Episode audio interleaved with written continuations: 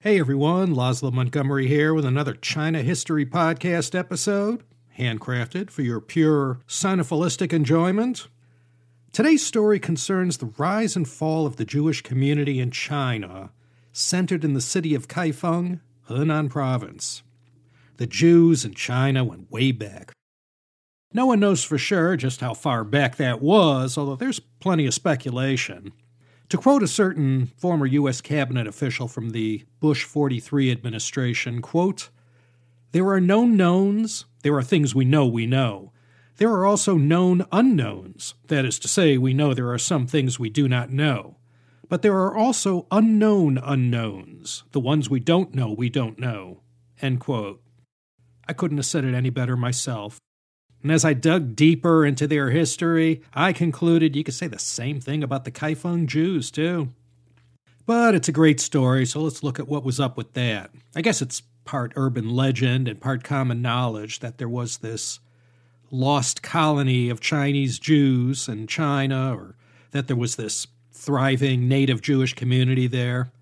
Those more schooled in Chinese history might know this Jewish center in China was in the city of Kaifeng but not necessarily knowing where Kaifeng was, and certainly not knowing why Kaifeng, of all places, and not the usual suspects of Beijing, Chang'an, or Luoyang. So, the purpose of today's episode is simply to try and sort everything out and give you the main idea.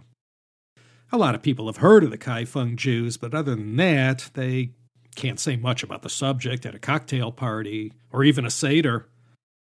This is a story that goes back as far as the origins of the Silk Roads.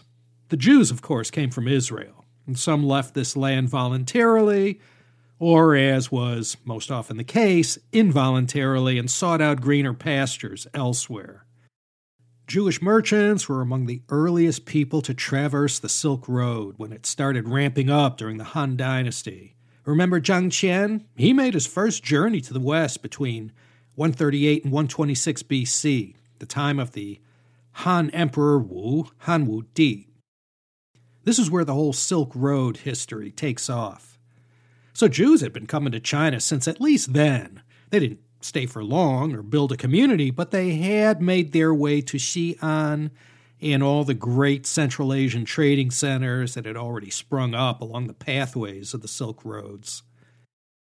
Trading luxuries along the Silk Road was something that Jewish people, small though their numbers were, played an unusually large role. There evolved a group of Jewish merchants called the Radhanites. Their origin is unclear, but for centuries, they managed a big time trading operation that sold goods throughout all the major markets of the known world between the Frankish Empire and China. They went back as far as the Merovingian dynasty mid 5th century, and covered all the overland and sea routes between the west and the east. They were in the middle of everything.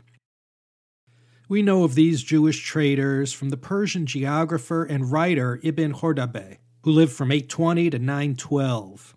This was the time of Islam's third caliphate, the Abbasid, he wrote a book of the times that managed to make it to this day without getting burned or lost to eternity. And this book mentions the Radhanites as being Jewish traders. And he said they were particularly gifted in all the languages of the Silk Road, and they carried out trade by land and by sea.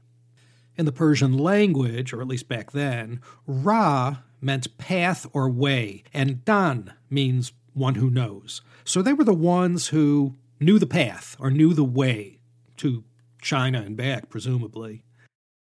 The Radhanites, however, were all gone by the 11th century. And once the Crusades kicked in, it really threw all the trading operations into disarray, and it was right around then or shortly thereafter that there's no further mention of these Radhanite traders.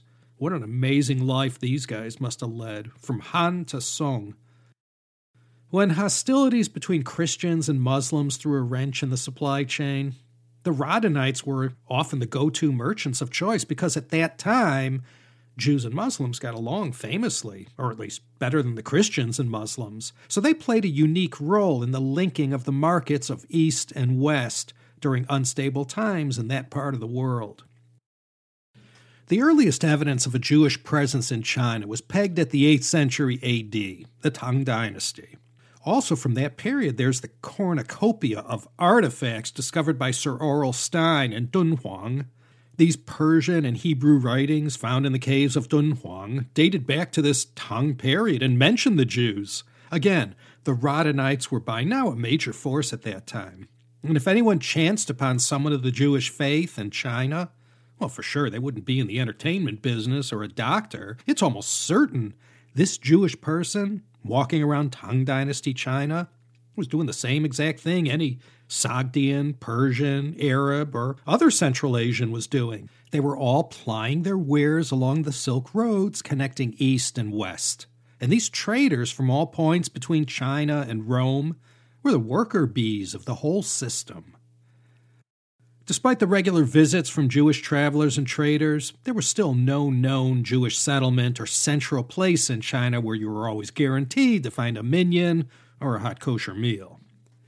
The popular consensus regarding how long the Jews have been coming to China says it's at least since the Han, with no settlements until the Song.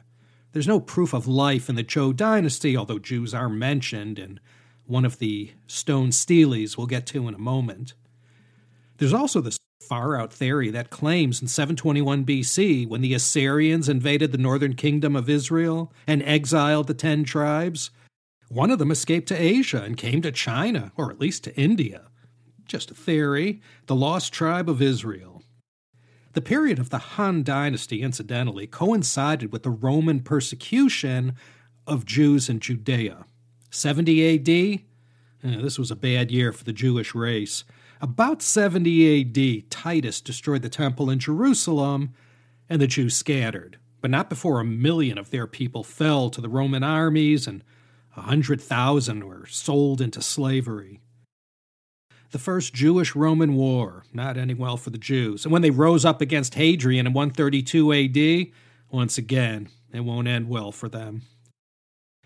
Now, whether these wars with the Romans provided any extra impetus for Jews from conquered Judea to escape the heat and flee to Han China, well, that's purely speculative. It's certainly a possibility. At this time, the Silk Road was already in existence and had been for a couple centuries.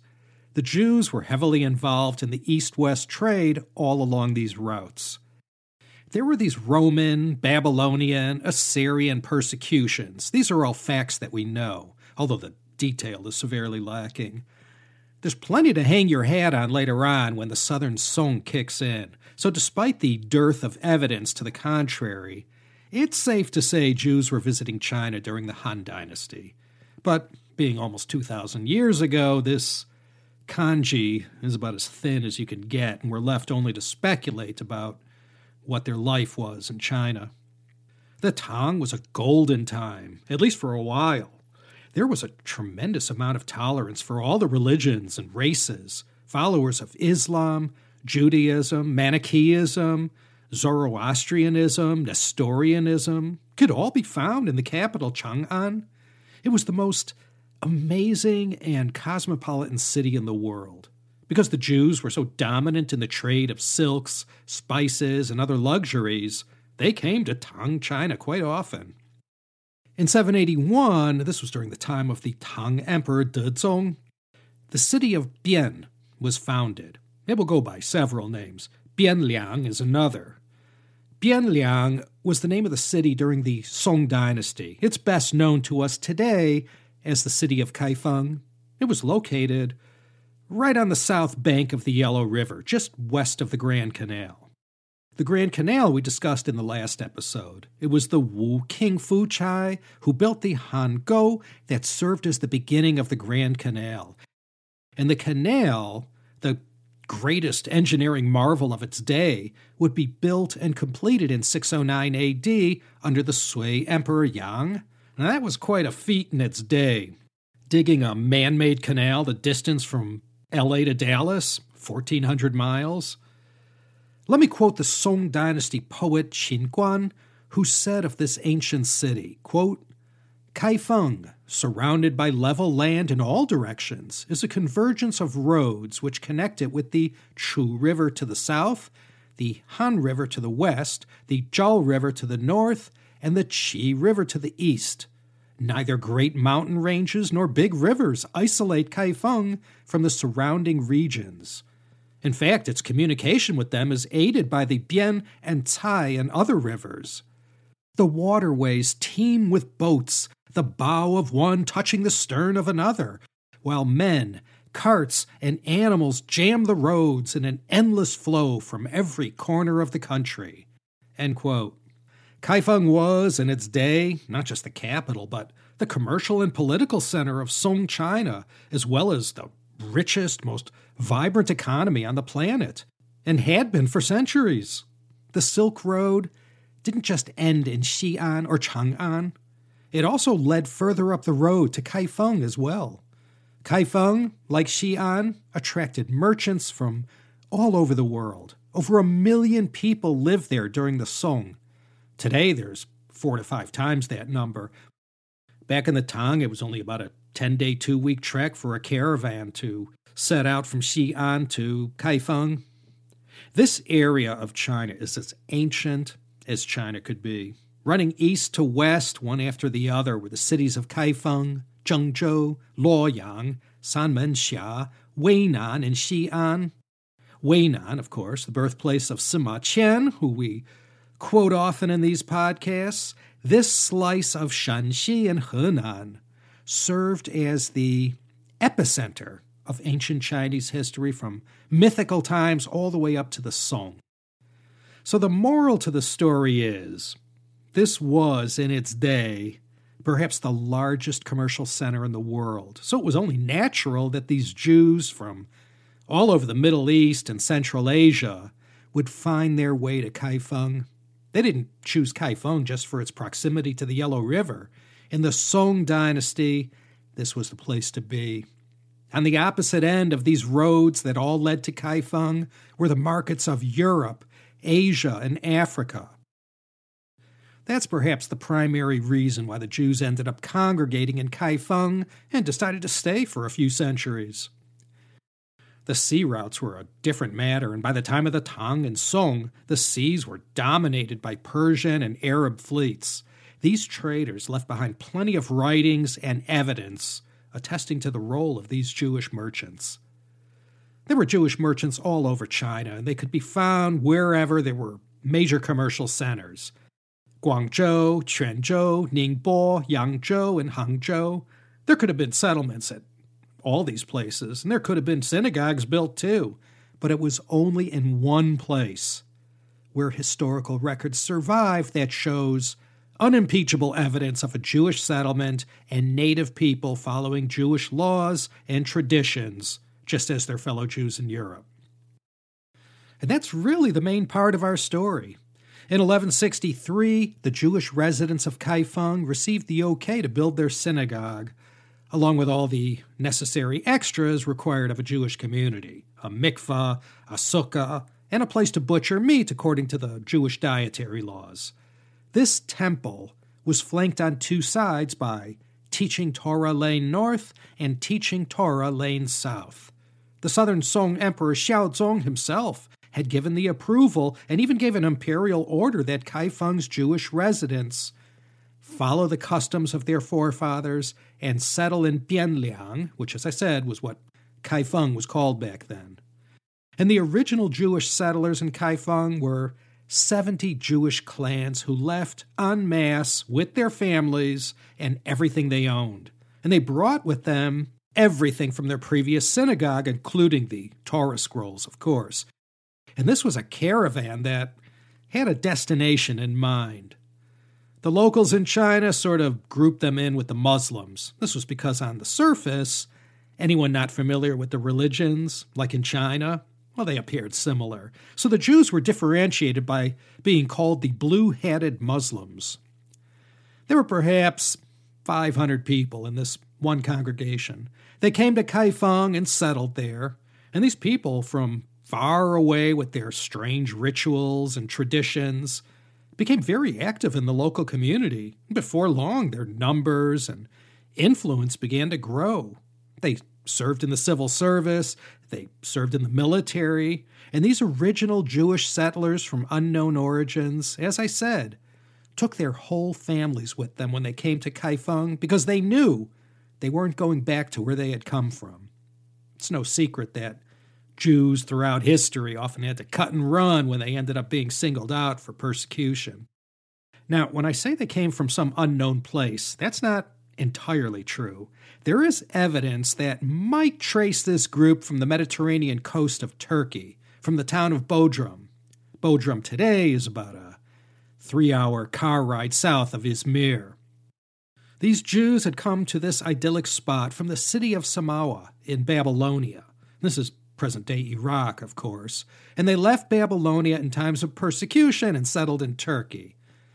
Although the proximity of Bodrum to the Holy Land wasn't that close, it was close enough, and the blowback from the Crusades that kicked off in 1090 made things too hot for the Jews of Bodrum, so they just picked up and left.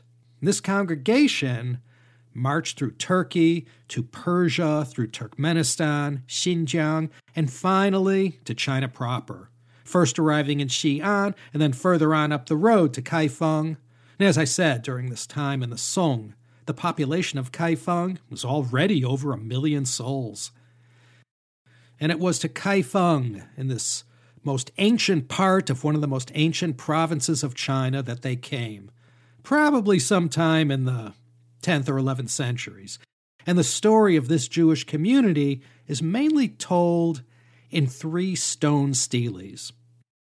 I've heard that pronounced with and without the E on the end, but I'm just going with what Merriam Webster is telling me. These carved stone steles are mostly what we have to go on as far as the timeline and a history and a point of reference as to the prayers they offered and their adherence to tradition. There were four steles, but one of them was lost. They were always placed in the courtyard of the synagogue. For centuries they stood, telling the stories of their history and displaying the prayers so that all future generations might keep the faith alive. The three steles that made it down to the present day were dated 1485, 1512, and 1663. So, this is the period in the West, roughly from the time Columbus discovered America to Charles II and the restoration of the monarchy in England. The Ottomans and Europeans are at that time slugging it out on the continent. And during this time, the Jews of Kaifeng were having their heyday. The community peaked during the time of the Ming, 1368 to 1644. And then after that, late 17th century and into the 18th, from that point on, it was a slow, steady decline. Let's talk about those three steles and a little about what they've told us. Trust me, there is a whole body of scholarship about these surviving limestone slabs. Go on Google Books or just use your favorite search engine to go get everything you wanted to know about these Kaifeng steles, but were afraid to ask. The oldest, the 1489 stele, is divided up into three parts.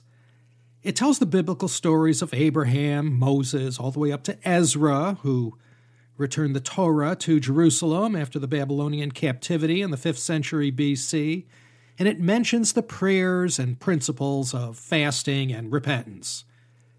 The second part of this oldest stele tells the story of the founding of the Kaifeng Synagogue in 1163. This is right about the time the compass gets discovered. And one year before the founding of this Kaifeng synagogue, somewhere on the steppes of Mongolia, Genghis Khan was born. Except he wasn't called that yet, he was still Temujin. The third part of this 1489 stele is very interesting and gives a whole comparative analysis of Judaism to the three great religions of China at that time Confucianism, Buddhism, and Taoism. It explained the basic principles of Judaism within the context of Chinese understanding at that time in Ming China. The monument, dated 1512, suggests that the Jews first came to China during the Zhou dynasty. It mentions that Judaism came to China during this time via India, but again, there's no evidence to confirm this. And there was no Silk Roads during those Bronze Age, Zhou dynasty days. This 1512 stele, the experts are still trying to figure out. It says a lot, but they're not entirely sure what it says. It did mention that there were other Jewish communities in China besides this one in Kaifeng, and that they had established contact with each other. The 1512 stele also stresses the loyalty of the Jews to the Chinese state, and even quoted the immortal words forever associated with Fei, tattooed on his back by his mother, Jing Zhong Bao Guo. It explains how the Jews of Kaifeng could be found throughout the fabric of Kaifeng society. They were officials with degrees, members of the literati, soldiers, and merchants, and they loyally served the state. And this stele has carved in it all 19 blessings from the Amida, the Shemona Esra, including the Sim Shalom. Hey, if any traveling Jews from the Middle Ages might visit this shul in Kaifeng, they'd know these guys were legit. The 1663 stele was similar to the one carved in 1489. They went to great lengths to compare once again all the similarities between Judaism and Chinese religious practices, particularly Confucianism. It mentions family, traditions, a moral basis for life, and charity to all. 1663 was quite a historic time in China. The Ming Dynasty had fallen with a whimper in 1644, and this stele tells the story of the fall of the dynasty, as well as about the destruction caused by Li Zicheng and the ultimate founding of the Qing dynasty. The stele let it be known with all this chaos going on in China, the community was still trying to keep the religion going. As Ming transitioned to Qing, it was a rough time. The synagogue was destroyed by rebels, and anything of value that had been passed down from the time they started keeping records was just burned, looted, or stolen. This was a hard thing to bounce back from. The Jews of Kaifeng had gone to the brink a few times, but this one was looking like it was going to be a hard ditch to crawl out of. You see, Kaifeng also, being so close to the Yellow River, China's sorrow, and close to all these other rivers, fell victim over the centuries to a number of natural catastrophes. Most damaging were these floods that would immerse the whole synagogue, destroying everything that couldn't be moved to higher ground. In fact, these steles were always built whenever they would rebuild these synagogues. And this Kaifeng synagogue was not a marble palace like Temple Shalom on Lakeshore Drive in Chicago.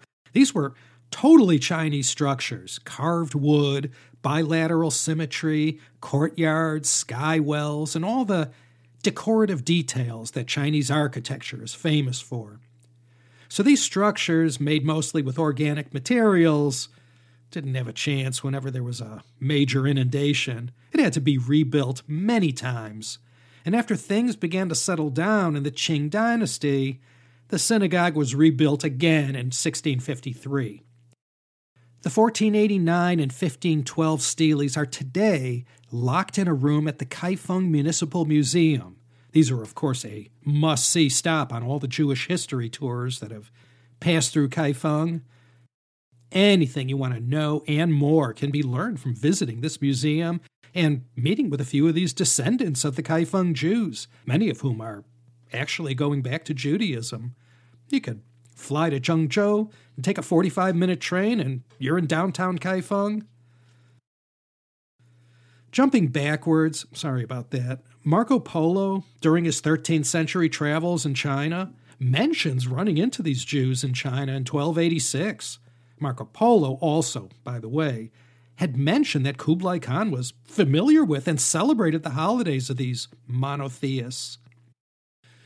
During the Ming Dynasty, one of the emperors had conferred upon the Chinese Jews seven surnames Ai, Shi, Gao, Jin, Li, Zhang, and Zhao. So if you meet any descendants of Kaifeng Jews on the streets today, you have a 1 in 7 chance of guessing their surname correctly. I guess in this story, the marquee year has to be 1605.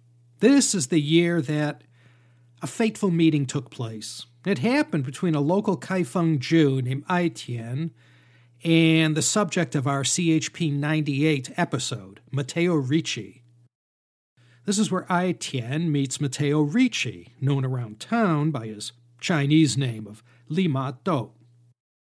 Ricci and the Jesuits were living in Beijing at the time. Remember, they tried and failed to get into Beijing in 1598, but the Wanli Emperor later gave Ricci the thumbs up in May of 1600.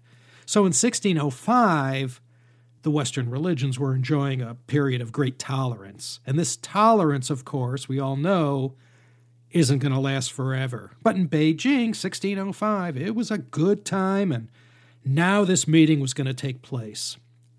Ai Tian, by the way, was a scholar who had passed the civil service exams and happened to be in Beijing in 1605 looking for some appointment to the imperial civil service.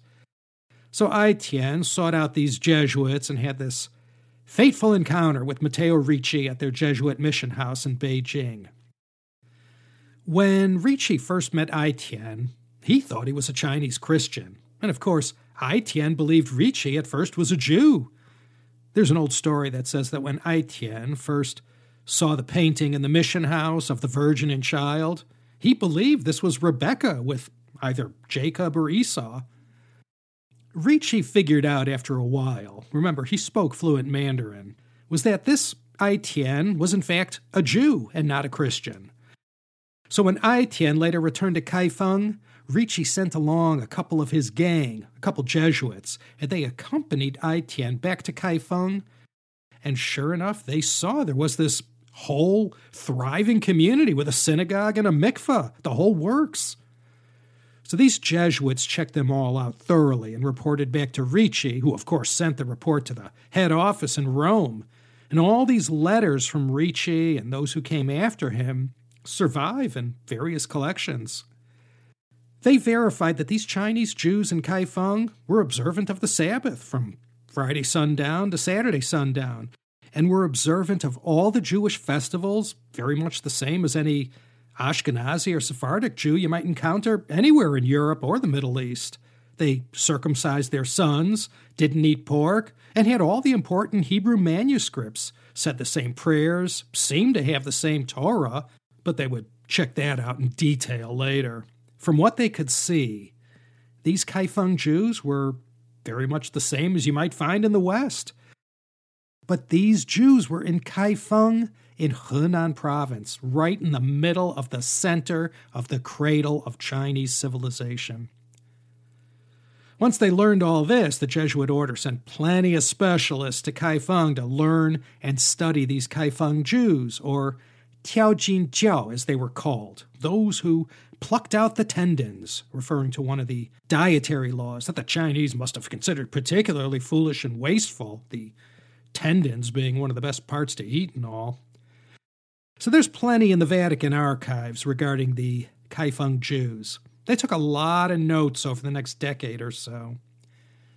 You see, the thinking was these Jews, so isolated, who had built their first synagogue during the time of the Song dynasty, five and a half centuries before, there was this belief that they might have copies of the Torah that had by chance remained uncorrupted and uncensored by the Jewish rabbis from days gone by.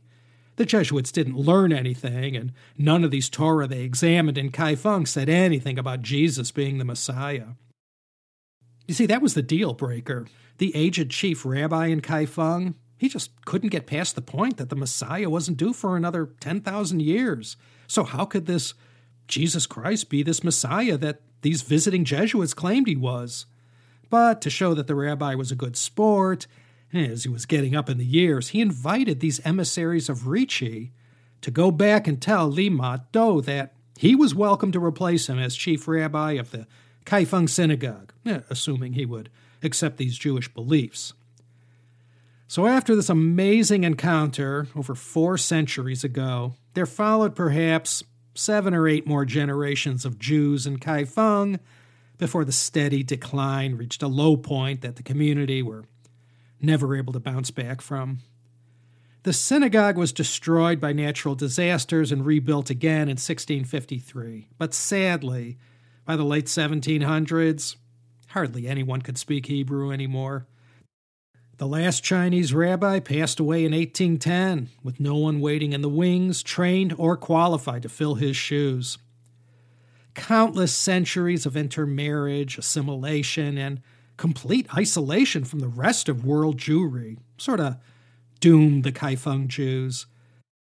By 1854, the synagogue had fallen to ruin. The Qing dynasty by now was going downhill with a stiff wind at its back. There was enough chaos and despair in China to keep people's minds occupied during this time.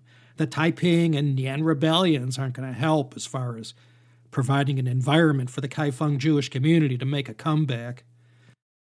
Truly, a lack of rabbis, if nothing else, is enough to put a major damper on any Jewish community.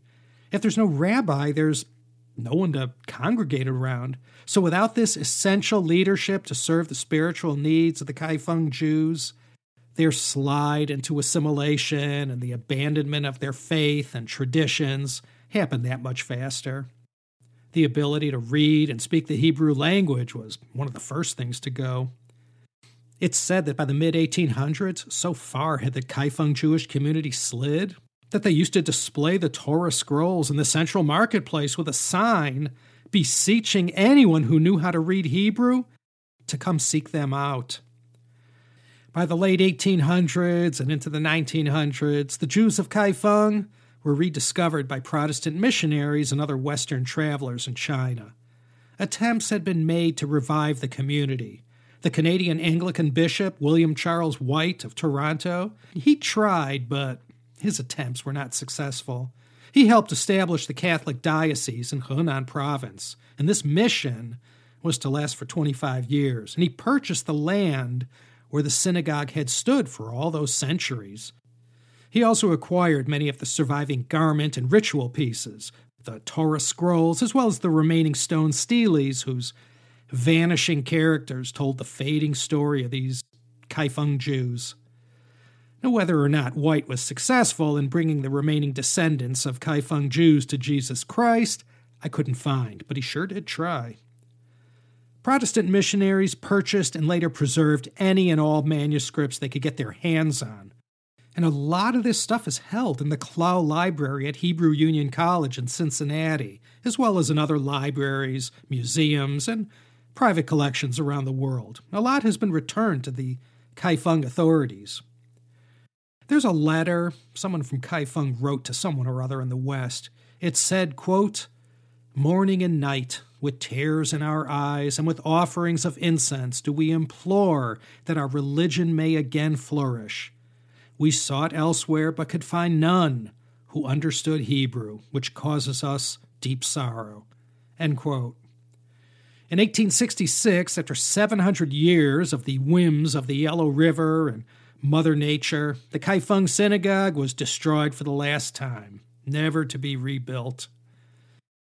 There was also this sincere effort sponsored by the Sassoon family, the preeminent Jewish family in China. Their base was in Shanghai, and their business network stretched around the world. In 1900, the Shanghai Society for the Rescue of the Chinese Jews was set up. The Shanghai Jewish community, led by the Sassoon family, helped to fund the effort. Unfortunately, there was a lot of effort expended and very little to show for when it was all said and done. In the end, they were only able to get eight Kaifeng Jews into Shanghai. While these visiting Jews did learn to read from the scriptures, the whole idea just never gathered sufficient momentum. There was something interesting I read regarding the servants who worked at the house where these eight Kaifeng Jews were placed. They were so surprised that these Kaifeng Jews, and to a Shanghainese, these guys were just hicks. They were treated with the kind of civility reserved for Western guests. You know, up until World War II and the Nazi atrocities, the lion's share of the Jews in Shanghai were the Sephardic sort. It wasn't until European Jewry scattered in the run up to World War II and just afterwards that European Ashkenazi Jews appeared in such great numbers in Shanghai. Well, this whole noble effort was well intended. By the time the 1930s rolled around, everyone, including the Sassoons, had bigger fish to fry than rescuing the Kaifeng Jews. Then, 1937, the Japanese invasion of China began, and that's it. it was every man for himself, including in Kaifeng. Today, especially after China's opening up to the outside world in the 1980s, there have been efforts made to reach out to the hundreds of remaining descendants of these Kaifeng Jews. The synagogue is long gone, and almost no one practices the religion anymore, but the legends and stories of these Jews who settled in Kaifeng and built this community lives on. Something I read during my research China never persecuted the Jews. From ancient times all the way up until World War II, when Harbin and Shanghai swung open their doors and gave refuge to Jews fleeing Russia and Europe, Chinese always had a good track record as far as getting along with the Jewish people and making room for them somewhere. Go have a listen to the CHP six part series on the Jewish refugees who came to Shanghai to escape Nazi persecution in Europe. There were Jewish communities all over China for a thousand years from the Tang Dynasty on, but it was only the community they established in Kaifeng that was so long lasting and well documented. Today, there are a few chosen ones in China who have been given official Jewish ethnicity on their identity papers, but there aren't many, and this is a sensitive subject for a number of reasons. The number of Jews is so small that they didn't make it to the list of 56 official ethnic minorities. If they give the limited number of Jews or descendants of Jews this special recognition, then all these scattered minorities or groups that claim to be minorities might hop on the bandwagon and make similar demands. There have been several good documentaries and books written that offer more details on this subject. The World Wide Web has a ton of newspaper articles and other material if you want to read more. There's a lot that, by sheer luck, did make it down to the present day for scholars to glean through and teach us. But for the most part, all the eggs of these Kaifeng Jews were in one basket as far as where the synagogue kept all the records and histories of this one time ancient community. So much happened that we'll never know about due to the ravages of time. Some Jewish communities around the world who are particularly passionate about this subject have reached out to these descendants of Kaifeng's Jews, and some of these people in Kaifeng have been in communication with some of these groups too. So the spirit is rekindled if it ever left at all. The subject of Chinese Jews is one of those that's peculiar enough to us to do a double take. There's so much the two races share in common many Confucian ethics, diasporas from time to time, a worldwide community that suffered persecution, similar values on education, family, learning, and other things. So I guess the story of the Kaifeng Jews isn't so far fetched or hard to believe. So let's bring things to a close here. Again, this is a topic that professional and amateur scholars and researchers the world over have studied.